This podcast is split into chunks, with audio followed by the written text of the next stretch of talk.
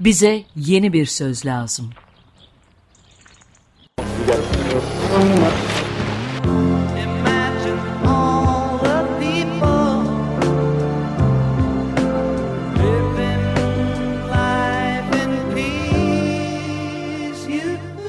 Bekir Ağırdır'la yeni bir yol haritası denemesi.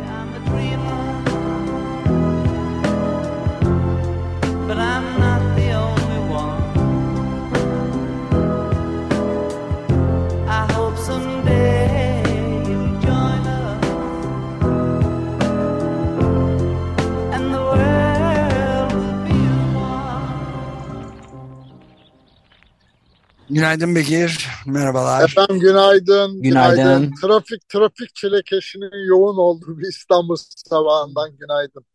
Evet ama hiç olmazsa güneş var. evet güneş var ama abi yani ilginç olan şu yani bu saatte en azından hani iş işe gidiş ve işten geliş saatinde bari bu inşaat tankerlerinin, beton mikserlerinin yollarda olması dehşet bir şey. Yani bu kadar hukuksuzluğun, kuralsızlığın, hatta ahlak yoksunluğunun bu kadar hoyratça ortalıkta olması ilginç bir ülke olduk. Evet evet çok yerinde bir gözlem. E, şimdi ben de şu soruyla başlayayım diyorum. Yani bir, biraz önce T24'te e, sabah 8.48 gibi bir saatte yayınlanan haber var. Anketlerin anketi diyor. Cumhurbaşkanı adaylarının ve ittifakların oy oranlarında son durum ne diye bir şey yapılmış. Çeşitli dört anket şirketinin ortalaması alınarak hazırlanmış ve buna göre Millet İttifakı'nın adayı Kılıçdaroğlu Cumhurbaşkanı seçiminin ilk turunda yüzde 47,64 yani yüzde 48'e yakın o oy oranı alıyor. Cumhurbaşkanı Erdoğan ise yüzde 44,22 oranında oy alarak e, alınca seçim ikinci tura kalıyor diye bir haber. Aha. Bu yani anketlerin anketi başlıklı bir derleme bu. Şimdi yani birkaç şey tabii yani o anketlerin anketi nasıl hesaplanmış bilmiyorum ama en, ama en azından ortalığa yayınlanan bütün o anketlerden falan bir genel eğilim söylemek mümkün.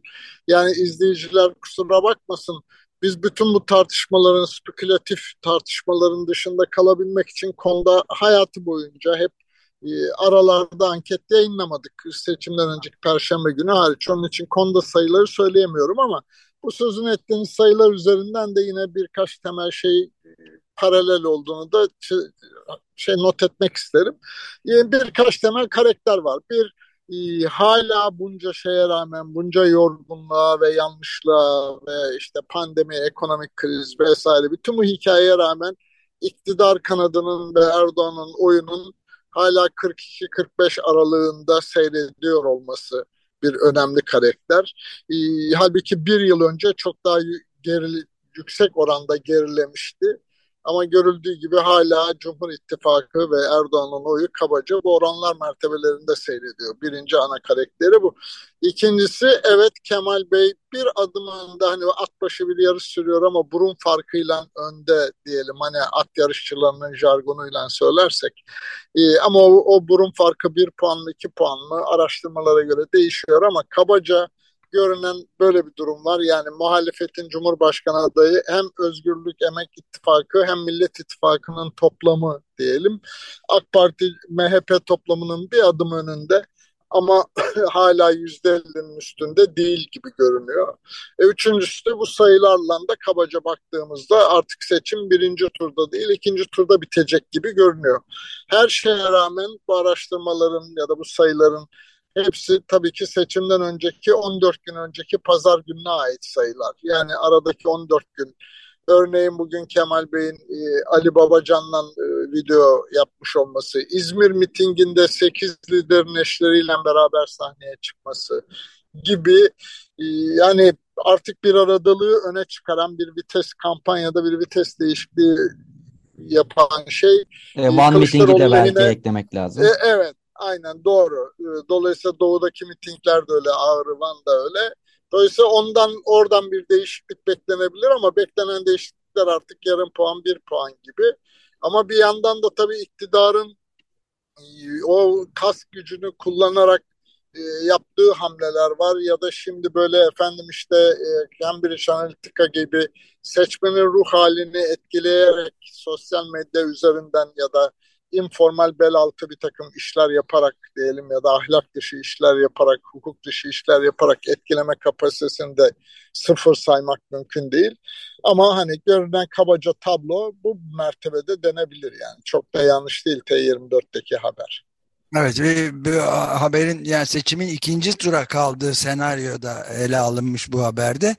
7 anket şirketinin verileri üzerinden hesaplanmış yalnız bu sefer. Buna göre Kılıçdaroğlu %52 oranında oy alarak ikinci turda seçimi kazanıyor. E, doğru yine aynı şekilde oy oranları konuşulabilir. Bir puan mı, iki puan mı, hani 52 mi, 53 mi, 51 mi diye ama ikinci tura kalırsa da en azından anketler üzerinden yani anketler üzerinden vurgusunu da şunun için yapıyorum. Sonuçta varsayımsal bir şey soruyor anketler.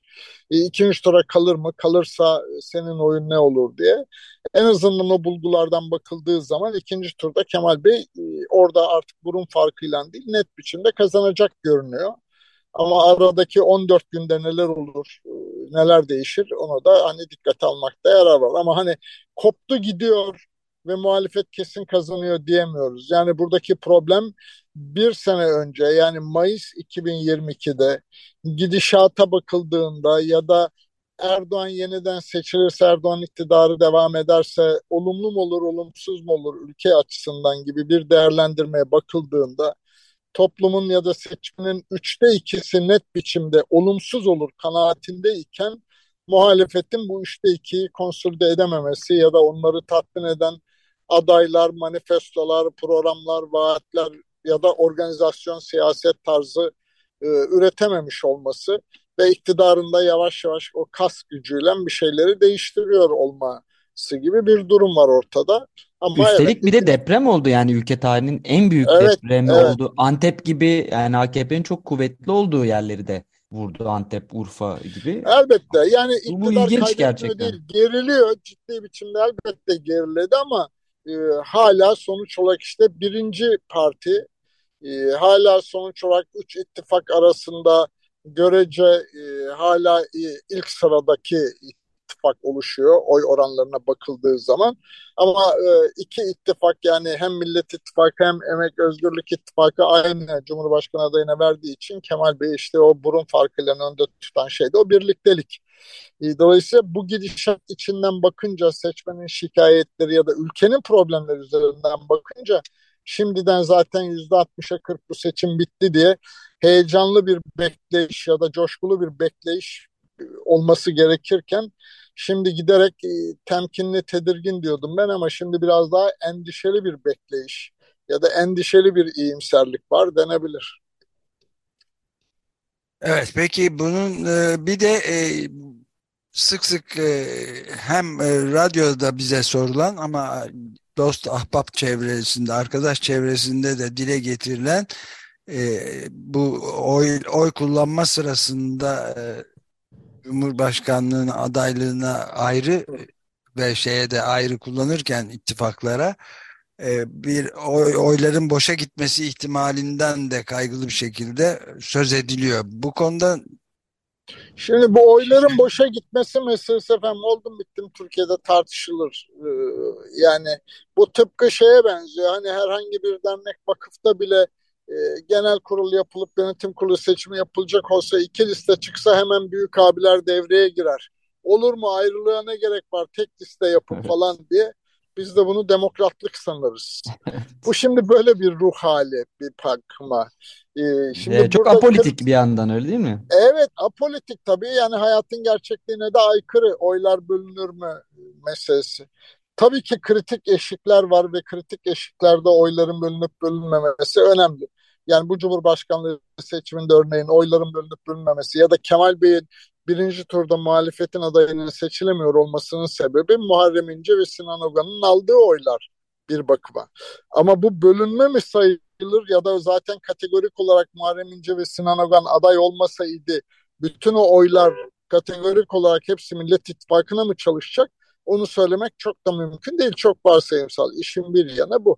Şimdi bu tartışmayı üreten şey bir yandan da özellikle bu seçimde hem bir işte Millet İttifakı'na mı Emek Özgürlük İttifakı'na mı oy verelim tartışması yani muhalefet açısından bunu gündemde tutan Ömer abinin sözünü ettiği çevremizde de sıkça konuşulan şey muhalefet çevrelerindeki bu konuşma. Hem de Emek Özgürlük İttifakı içinde tipin ayrı listeyle giriyor olması e, meselesi. Şimdi bir kere bu oyları kimin bölüyor ya nasıl bölünüyor tartışması dediğim gibi çok soyut bir tartışma. Ee, ama evet tip meselesi özellikle e, burada tartışılan şey. Orada birkaç şey söyleyeyim. Şimdi bir kere bazı şeylerin altını çizelim. Birincisi e, seçim sistemimiz gereği e, ittifak halinde girdiklerini Yüksek Seçim Kurulu'na bildirmiş olan partiler. Yani Yeşil Sol Parti ve tip bunu bildirmiş durumdalar. Emek ve Özgürlük İttifakıyız biz diye o partilerin toplam oyunun yediği geçmesi o ittifak içindeki her bir partinin yediği geçmiş gibi yani barajı geçmiş gibi milletvekili hesabına dahil olmaları sonucunu üretiyor. Dolayısıyla e, tipin bir barajı geçmek meselesi yok. Ama ikinci bir baraj var biliyorsunuz Türkiye'de. Hazine yardımlarından partilerin yararlanabilmeleri için yüzde üç oyu geçmeleri gerekiyor. Hazine yardımı meselesi ise ittifak halinde değil her partinin kendi oyuna göre hesaplandığı için tipin evet bir yüzde üçü geçip geçemeyeceği meselesi var. Ee, yoksa barajı geçip geçemeyeceği meselesi yok. Ee, ama peki tipin aldığı oylar ama iki buçuk oldu ama üç buçuk oldu. Emek ve Özgürlük İttifakı'nın oylarının bölünmesine ya da milletvekili sayısının azalmasına ya da artmasına illa azmalması sonucunu da üretmeyebilir. Belki de artmasına da üretecek. Onu bugünden söylemek mümkün değil. Neden olur mu? Ve ikinci soruda ya da en çok kamuoyunda tartışıldığı spektaküler haliyle efendim tipin aldığı oylar AK Parti'ye mi yarar meselesi. Şimdi orada e, matematik bir durum var. Matematik olarak tip tipin varlığı ya da iddialı olduğu iller ya da oy olasılıktan aldığı iki buçuk ya da üç buçuk ya da dört aralığında oy almayı başarsa bile alacağı iller Anadolu illeri değil sonuç olarak metropoller.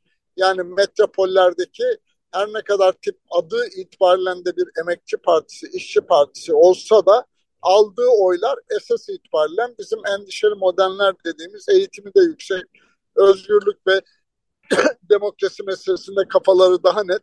Ama bu iktidarın gidişi konusunda da arzuları ve pozisyonları çok net olan küme.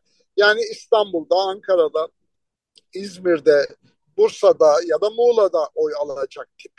Oralarda ise kabaca baktığımız zaman diyelim Kütahya'yla ya da Afyon'la ya da Tokat'la, Gümüşhane'yle kıyasladığımızda oralarda 50 bin 60 bin oyla belki bir milletvekili seçilecekken tipin oy aldığı yerlerde 90 ila 110 bin arasındaki oylarla milletvekili seçimi gerçekleşecek.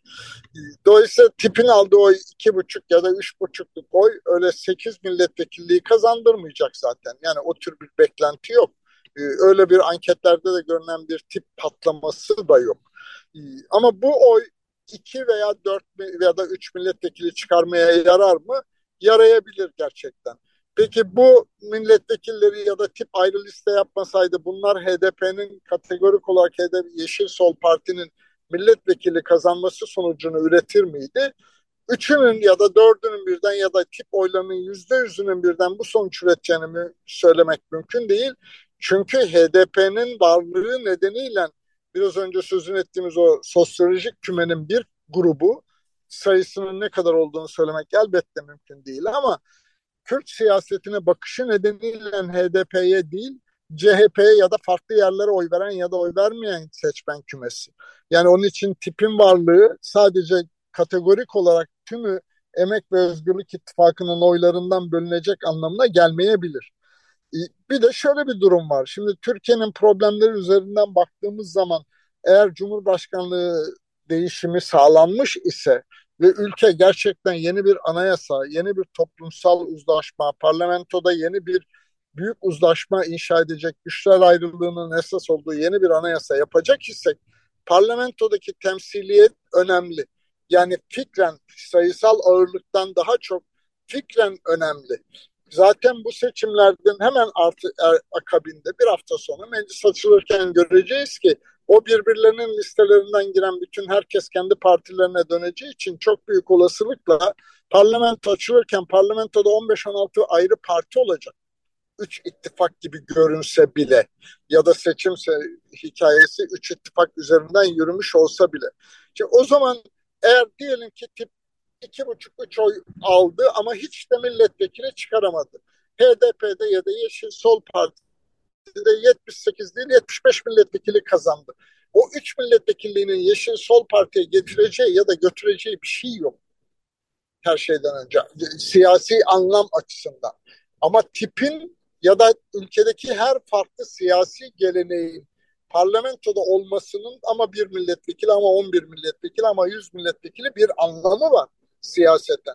Onun için o kadar da yani tümüyle bu işin oyları bölünmek, bölünmemek üzerinden tartışılmasını çok doğru da bulmuyorum açıkçası. Evet, bu çok, da, çok pardon bir sözünü kestim ama e, son derece önemli bir noktanın altını çiziyorsun çünkü biraz böyle ister istemez bu psikolojik e, ortamda kaygılar yansıyor. Aslında görüldüğü kadar ciddi bir abesle iştigal haline alıyor yani. Hayır hayır hayır hiç de öyle bir durum yok. Üstelik bir de yani şöyle şeyler görüyorum ben WhatsApp gruplarında, mail gruplarında. Efendim işte İstanbul'un ikinci bölgesinde, Tipe'de üçüncü bölgesinde Yeşil Sol Parti yani böyle bir mühendislik sanırsınız ki seçmenler bir WhatsApp grubunda yazışarak oy kullanıyorlar ve tamam abi 90 bin oldu ikinci bölgede artık 90 bin birinci oyu Yeşil Sol Parti'ye verin diye haberleşecekler falan. Böyle bir şey mümkün değil ki. Yani sonuç olarak hepimiz Cumhur bu ülkedeki gidişata müdahale edecek yani iktidarın durdurulmasını sağlayacak Cumhurbaşkanlığı oyunu kullandıktan sonraki hikaye gerçekten her birimizin kendi varlığıyla, kendi arzularıyla, fikriyle, hayat tarzıyla veya siyasi ideolojisiyle mecliste temsil edilmesini sağlamaktır. Ben benim kanaatim bunun ideal durum olduğudur zaten. Ee, yoksa hani eskiden olduğu gibi parlamenter sistem oldu ve başbakanlık ya da güven oyları meselesi falan mecliste çok önemli olacak gibi durumlar olsaydı evet ya hakikaten o bir milletvekili fazla kazanmak önemliydi. Ama bugünkü sistem içinde bir milletvekili eksik veya fazla önemli değil. Kaldı ki şunu biliyoruz. Yani bu önemsizliği artıran önemli şeyler, durumlardan biri şu. Bu üç ittifakın hiçbirisi parlamentoda 301 milletvekiline sahip değil. Olamayacak görünüyor. Yani e, ne Cumhur İttifakı ne Millet İttifakı ne de Emek Özgürlük İttifakı tek başına 301 milletvekiline sahip olamayacak. Dolayısıyla parlamentoda da yeni Cumhurbaşkanı diyelim Kemal Bey seçilirse muhalefet kanadı her yasa yapmak için bile zaten iki blok ya da iki ittifak arasında işbirliği ve uzlaşma şartı ortada olacak. Dolayısıyla böyle bir durum varken ve illa bir tarafın 301 kazanma şansı da görünmüyor iken oylar bölündü mü bölünmedi mi tartışması anlamsız geliyor bana. Benim evet, kişisel kanaatim bu. Aksine yani. Evet, aksine Türkiye'de eğer gerçekten toplumsal esenliği dert ediyorsak, yeniden biz olmak ve toplumsal, büyük toplumsal uzlaşmanın peşindeysek, bunu sağlamanın yolu parlamentoda ülkedeki var olan bütün siyasi akımların ya da kimliklerin ya da sınıfsal temsilcilerin parlamentoda olmaları e, bir sayı veya 15 sayı. Gerisi o sayısal ağırlığa bağlı değil. Gerisi top parlamentoda siyaset tarzı olarak uzlaşmayı esas alıp almamak. Yani siyaset yapmakla ilgili bir mesele. Eğer böyle bir zihniyet yoksa ve her şey illa sayısal olarak 301 eli kim kaldırttı üzerinden yürüyecekse zaten e, o zaman yapacak bir şey yok. Zaten oradan bir çıkış üretemiyoruz her şeyden önce. Bir yandan da gerçekten şunu da tartışıp ayrıca Emek ve Özgürlük ve Millet İttifakı konuşuyoruz ama bir de sol ittifak var örneğin. Yani ama her ne kadar anketlerde henüz yüzde bir bile görünmüyor olsalar. Ama Türkiye'de bir başka meselemiz var bizim. Türkiye'de sol fikriyatın temsilcisi olan partilerde ya da anlayışlarda ya da hareketlerde bir kitleselleşme eksiği var ki işte iktidara tek başına bir sol parti talip değil. O ağırlığa, o kitlesel desteğe gelememiş. Demek ki sadece bir örgütlenmek ya da halkımızın eğitimi meselesi değil, demek ki bir siyaset eksikliği problemi var. Yani sol fikriyatta bir yenilenme ihtiyacı var. Ve bunu eğer böyle bölünmek bölünmeye yani tip bunu illa karşılıyor anlamında söylemiyorum. Tip veya diğerleri özgürce bunu tartışmayıp da solun amba, tek bir temsilcisi var o da Yeşil Sol Parti ya da HDP sayarsak ve bütün hikayeyi sadece solun ya da herhangi bir fikrin tekelini bir aktöre tanımlarsak buradan işte dönüyoruz dolaşıyoruz yüzde on iki yüzde on üç oyu konuşuyoruz sonuç olarak. Bunun bölündü bölünmedisinin anlamı yok ki. Demek ki karşımızdaki mesele bölünüp bölünmemek meselesi değil. Karşımızdaki mesele Türkiye'de sol fikriyatın, özgürlükçü demokrat fikriyatın büyük kitlesel desteklerle bir iktidara ağırlığını koyup koyamayadığı meselesi. O zaman da bunu yapamıyorsak bu arayışların, bu tartışmaların yapılmasında yarar var. E, o zaman da bu arayışın bir parçası tipte ve diğer sol partilerde.